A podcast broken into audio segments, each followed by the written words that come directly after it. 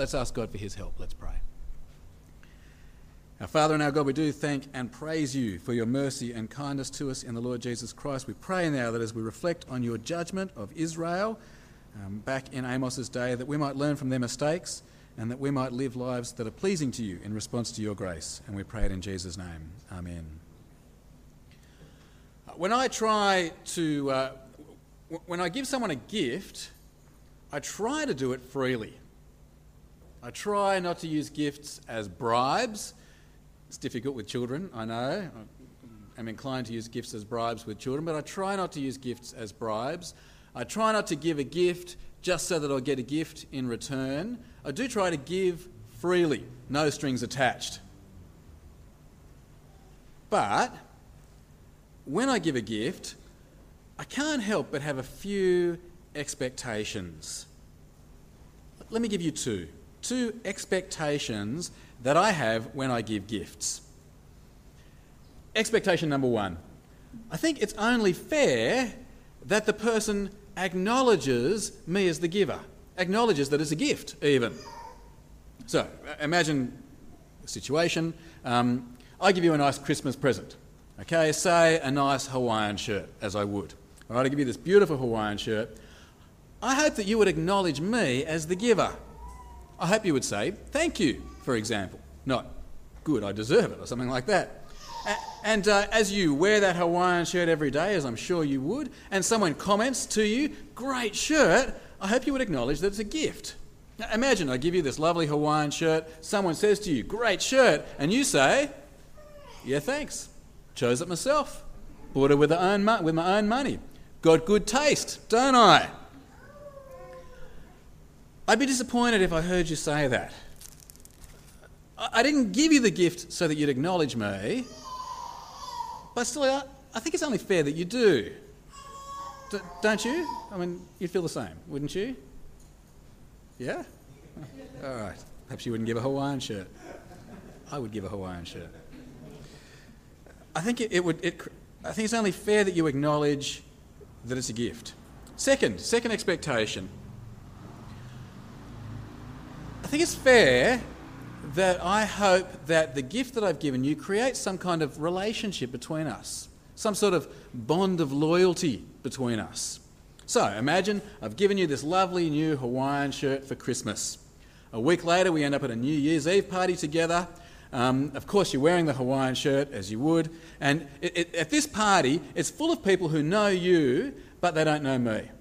Right, so you're here at this party, and for the whole party, I'm sitting in the corner, no one's talking to me.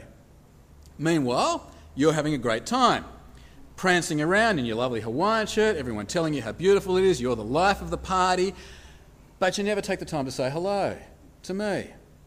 You never introduce me to anyone, to all your buddies. Uh, you even laugh along when someone makes a snide comment about the bloke with the boring shirt in the corner.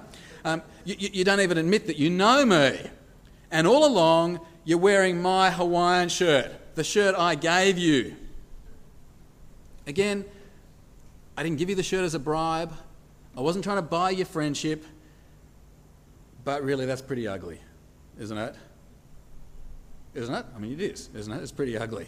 Uh, the fact that I've given you that nice shirt, surely it creates some kind of relational loyalty. Surely you could at least acknowledge that you know me, care what other people think. God didn't just give Israel a Hawaiian shirt. God gave Israel everything. Everything they have, everything they are. But in Amos chapter 6, we see Israel's ugly reaction a reaction where they don't acknowledge God as the giver, where they don't care about God, where they don't care what other people think about God. And God tells us how angry it makes him. First part of chapter 6 in Amos. Amos addresses some so called notable men. Uh, so these men are leaders. They're men, he says, that everybody comes to, everybody looks up to. Uh, and interestingly, uh, just notice here that it's not just in Israel, but also in Amos's own country of Judah. There's a mention of Zion here and two nations. So Amos is speaking to the leaders in, in Israel and in Judah. And he says, well, God says that the, these leaders are complacent. They feel secure. They're, they're, they're smug and self satisfied. They're not, they're not secure in God. They're secure in themselves, secure in their nation, in their strength. Um, they call themselves the foremost nation. God's not happy about it. Amos chapter 6 and verse 1. Have a look with me. Amos chapter 6 and verse 1. Woe to you who are complacent in Zion. Again, don't think Fonzie woe here. This woe means I'm angry with you. It's bad for you. It's the opposite of blessed. Okay, this is a bad woe. Woe to you who are complacent in Zion, and to you who feel secure on Mount Samaria, that's Israel, you notable men of the foremost nation to whom the people of Israel come. They're complacent. They think their country is the foremost country, literally the, uh, literally the head of nations is a direct translation. They feel strong, they feel secure. But God's got a number of answers for their so called security. The first thing he says, he says, if you go and look around, you will find that you, the so called head of nations, are not much different from anybody else. If you go and check out the other nations, you'll see you're really just one among many. Verse 2. Go to Calneh and look at it. Uh, go from there to Great Hamath, and then go down to Gath in Philistia. Are they better off than your two kingdoms? Is their land larger than yours? Answer historically and geographically, well, not really better off, not really worse off. Not much larger, not much smaller. Israel and Judah, they're just two countries among many in God's world, despite their self important claim to be head of the nations. That's the first thing, they're one nation among many. The next thing he says in verse 3, I reckon it's a bit hard to understand. Uh, Amos says that these leaders put off the evil day and bring near a reign of terror. All right, I'm going to have to make you work hard with me to understand this, I think. The word put off, you put off the evil day. In, in some places, it's used to mean uh, expel in some places, but I think uh, a more useful uh, use of it in other places is to taunt or to mock. Okay, to mock. Uh, and if you go back to chapter 5, you'll see that there's a very similar expression to the evil day that's used, uh, and it's used there to describe the sinful times in which Israel were living. So, What's the idea that Israel, these leaders, they mock the evil day, they mock the, the sin of, of Israel around them? I think they're making light of it. They don't care that Israel around them is sinful, they're just laughing at all the wickedness around them. And in so doing, Amos says, they're bringing near a reign of terror. Now, that could be referring to God's coming judgment. But, but I think here, probably it's talking about the human reign of terror, which is overcoming Israel, the kind of oppression and injustice that Amos has been talking about for the last six chapters. Okay, so put it together. Here's what I think verse 3 means. The fact that Israel don't care about the sin around them, that they put off the evil day, they don't care about the sin around them, that the leaders of Israel, they are bringing in a reign of terror, a reign of oppression and misery for the poor in Israel. Have a look with me, verse 3. You put off the evil day and bring near a reign of terror. And Amos then, then, describes these leaders, their self satisfied, self indulgent lifestyles. Again, they're not grieving over Israel's sin. They don't care about, about uh, Jacob, the nation of Jacob, and how they're ignoring God. They're not grieving. They're not leading Israel in repentance and godliness. No way. They're too busy partying. Verse 4 You lie on beds inlaid with ivory and lounge on your couches. You dine on choice lambs and fattened calves. You strum away on your harps like David and improvise on musical instruments. You drink wine by the bowlful and use the finest lotions, but you do not grieve over the ruin of Joseph. God says it's coming to an end. It's coming to an end for these self satisfied leaders. He says literally, You're going to be the head of the exiles. It's a it's a biting play on words. Now, back in verse 1, they say, We're the head of the nations. God says, You'll be the head, all right. You'll be head of the queue as you go into exile. Verse 7. Therefore, you will be among the first, the head, to go into exile. Your feasting and lounging will end. Do you get the picture so far? So these Israelite leaders, they're smug, they're self satisfied, they don't care about the evil and godlessness around them, they don't care that people don't acknowledge or obey God, they don't care that it's leading to oppression and injustice. They, they are so enjoying the good things that they've got, so secure in themselves and their prosperity, lounging around in luxury. But what are they forgetting? All the good things that they're enjoying, they come from the God they're ignoring. All the good things they're enjoying, they come from the God the nation is ignoring. all the good things they're enjoying, they come from the God who demands that they, as the leaders, bring repentance to Israel. Here is Israel, here is their leaders, wearing God's Hawaiian shirt, so to speak, with no loyalty to God, no care about who He is, no care about what other people think of Him, all along enjoying His shirt.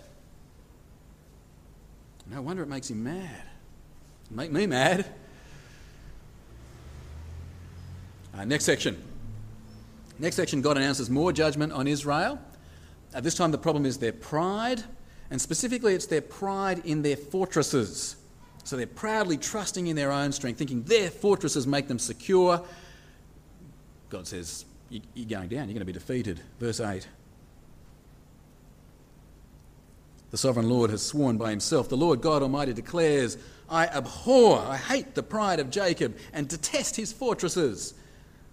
I will deliver up the city and everything in it. And then Amos tells us a little story to kind of picture what happens when God delivers up the city. Um, again, the details are a little obscure, a little bit difficult to get, but it's meant to be a picture of what happens when, when God delivers the city. The overall story, I think, is clear. God uh, overthrows, the, uh, overthrows the city like he's promised. Ten men in a house, all from one family, they're all killed. Everybody killed. A relative comes to dispose of the bodies. Uh, he finds someone hiding in the house and he says to them, Is anyone with you? That is, is anybody alive? Are there any survivors? Answer, No, everybody's dead. And then the relative says, Don't mention God's name. Have a look and then we'll think about what it means. Verse 9. If ten men are left in one house, they too will die. And if a relative who is to burn the bodies comes to carry them out of the house and asks anyone still hiding in there, Is anyone with you? Anyone alive? And he says, No, then he will say, Hush, we must not mention the name of the Lord. Okay, why mustn't they mention the name of the Lord? It's just like, it's like I wasn't going to mention the name of the Lord. Were you going to mention the name of the Lord? it's a little bit of a strange thing to say, isn't it? why mustn't they mention the name of the Lord? Well, I take it's because he's the one who did it. God did this. God has judged them. They, don't want to call on God and bring him near. God is now their enemy. God now is bringing trouble for them. Uh, verse 11, Amos confirms it, says it again. God's going to smash Israel. Verse 11. For the Lord has given the command, and he will smash the great house into pieces and the small house into bits. Israel are proud, trusting in their fortresses to protect them. But again, what are they forgetting? God's the one who protects them. God is the one who gives them their fortresses. It's all God's gift to them. But they don't care. They happily wear, wear God's Hawaiian shirt and tell everybody else what good taste they've got. Rely on themselves, refuse to acknowledge God. It makes him angry. Uh, last section Last section, God again announces judgment.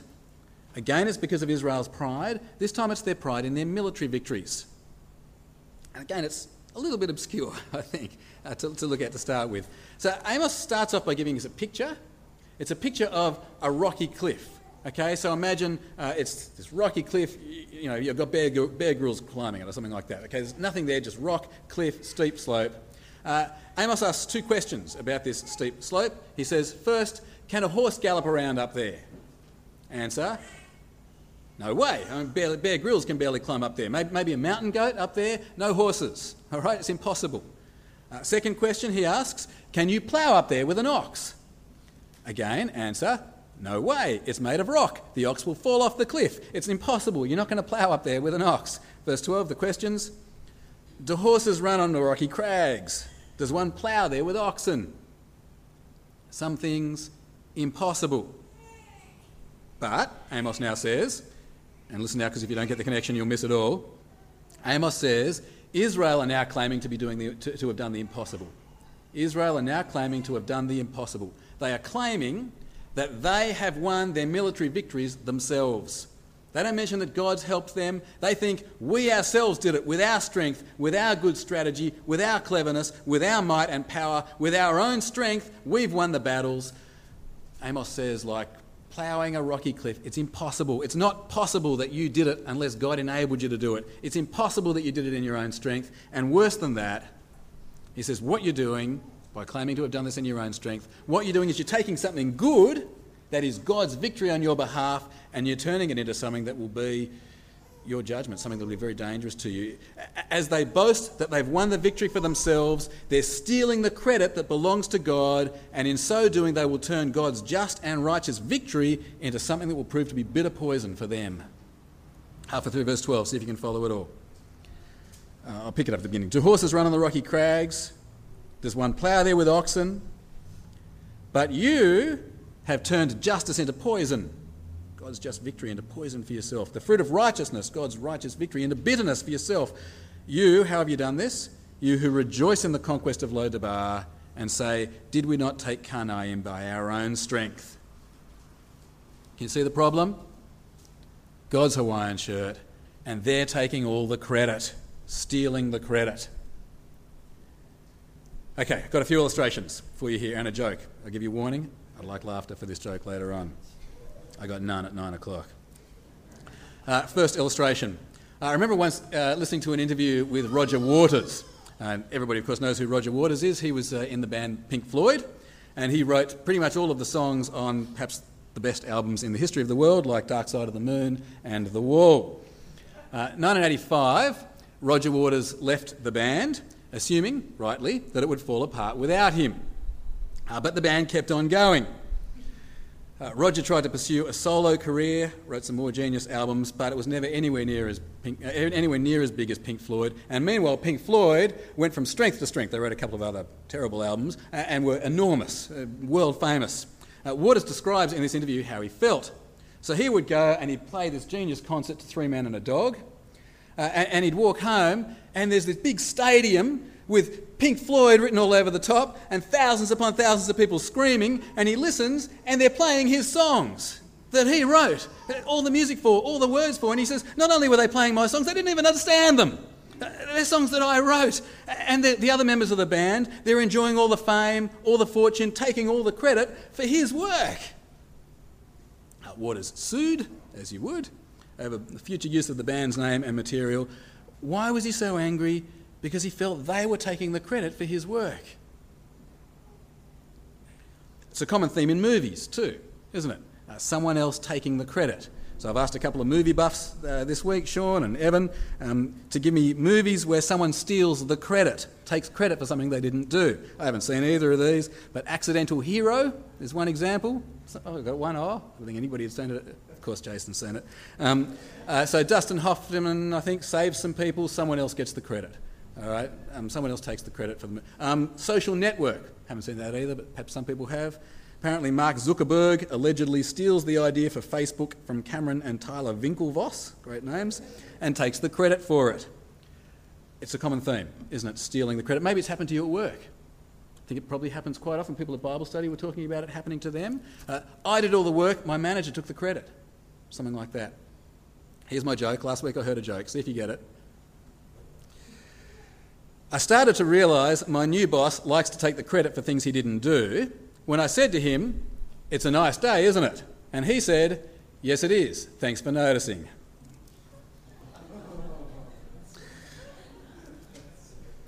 Thanks for laughing. Don't get it? Oh, come on. It's a nice day, isn't it? Yes, it is. Thanks for noticing.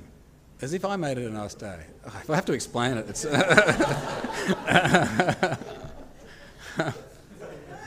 it's all in the timing. God has won victory for Israel. It's impossible that they could have done it on their own. It's His gift to them. It is proud and it is wrong for them to take the credit for what God did. Amos finishes by saying that God's had enough. Israel will be defeated. Verse 14. For the Lord God Almighty declares, I will stir up a nation against you, O house of Israel, that will oppress you all the way from Lebo Hamath to the valley of the Arabah. Okay, can you see Israel's problem here in Amos chapter 6? It's their failure to respond rightly to God's good gifts. They think they've earned all their wealth and prosperity. They don't recognise it's God's gift to them. They think their fortresses will protect them. They don't realise it's God's gift to them. They think they've won their battles. They don't realise it's God's gift to them. They don't realize these stuff, it would all be impossible without God, like ploughing a rocky cliff. You cannot win battles unless God enables you. A fortress is not going to protect you if God isn't protecting you. You don't get wealth, you don't get prosperity unless God's given it to you. God's given Israel everything. He is their only hope, He is their only protection, but Israel will not give Him the credit. They don't care about God. They won't acknowledge God. They don't care how other people are treating him. They don't care what's happening to his nations. They enjoy his good gifts. They wear his Hawaiian shirt, but there is no relational loyalty, no acknowledgement of God as giver. It makes God mad. And he says, You're out of here. I'm sick of you. I'm going to defeat you, send you into exile.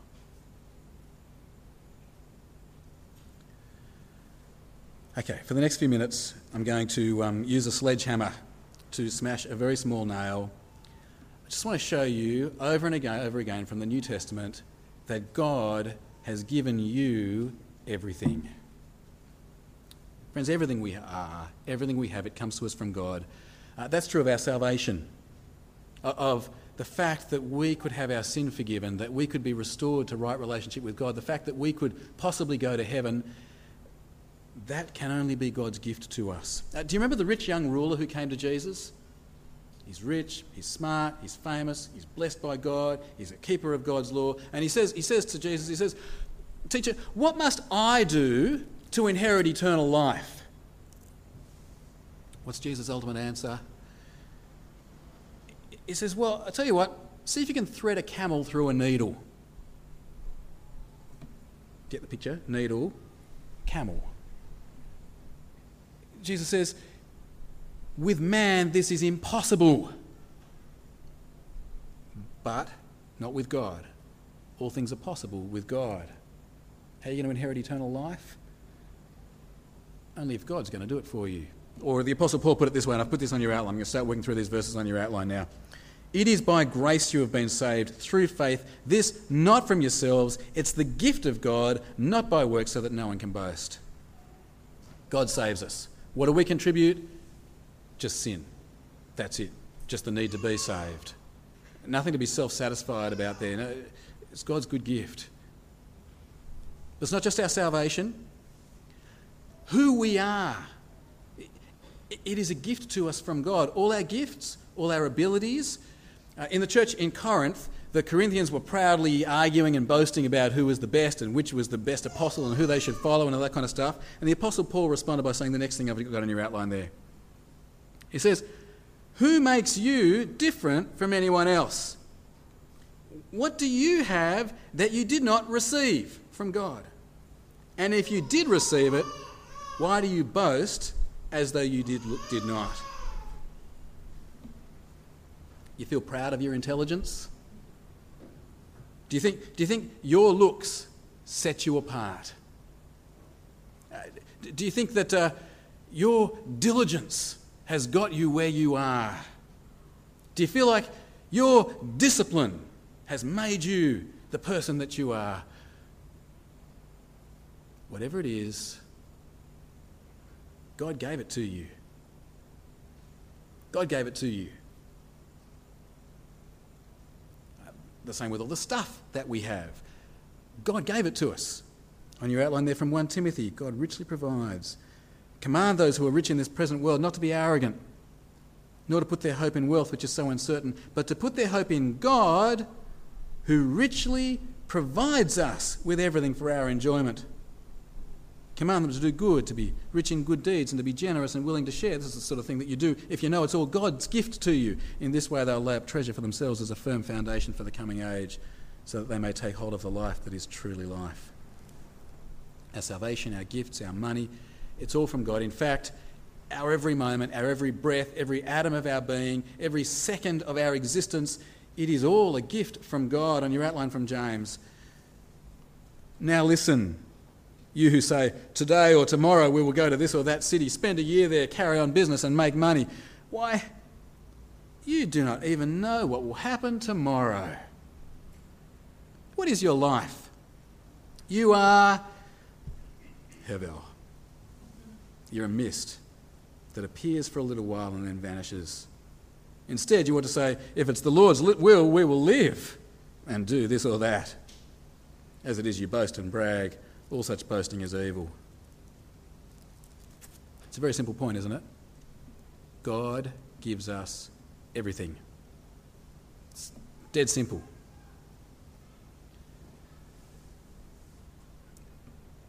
But if it's true, then that needs to change everything. Doesn't it?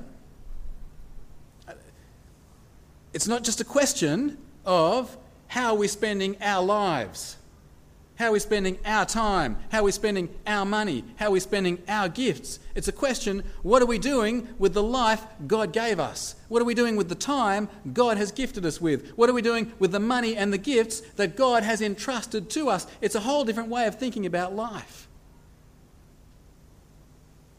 And it means we cannot be like Israel in Amos chapter 6. We, we must never be smug, self satisfied, holier than thou, thinking that we are better than other people sort of people. We come here as wretched sinners, saved only by the grace of God in Jesus. And the more we know of this God, the more we realize that everything we are, all the so called gifts that we boast in our, our, our, beauty or our intelligence or our career or our discipline or, or whatever it is it's a gift to us from God.